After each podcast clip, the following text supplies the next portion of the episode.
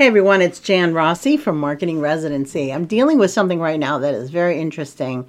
I'm surprised that it's taken me all these years of doing social media and marketing and website stuff to come across this. When you have a family business and you employ people in your family, sometimes things get out of control.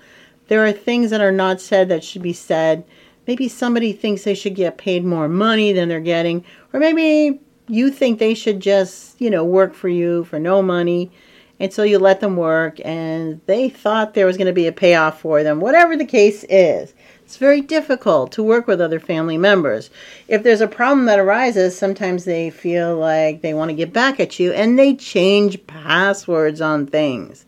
So you have to have protection. You really have to have protection. In other words you have to have control of these accounts, uh, maybe put some two factor authentication on things so that if there's any changing of any passwords or anything, you would be notified and other bad things would not happen. I cannot get into somebody's Facebook account.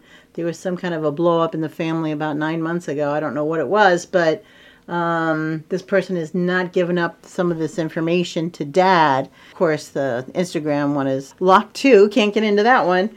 And uh, we have some really cool things we want to do for the business, and it's really impeding their business. So I implored him to give me her email address. I'm going to write a compelling email to her. And I'm hoping with the spring sunshine and the nice breezes, the coming of summer, that people will just chill out and help us get back into the account. So it shouldn't be like that, you guys. A business is a business, you rely on this as income and you can't have people thwarting your efforts. It, it's terrible. I, I would I would be very upset with anybody in my family who tried to sabotage my business.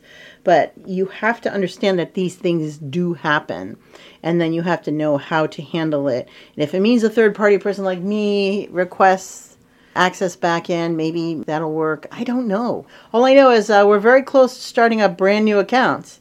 And I could easily do that. Uh, we lose some time on that, but we lose the name which we had, and that's a problem on these social platforms. Really be careful with who you give access to things, uh, passwords, and change your passwords more frequently. Okay, this is Jan from Marketing Residency. Hope you're having a super day and have a great weekend as well. And protect those passwords. Got it? All right. Take care now. Bye.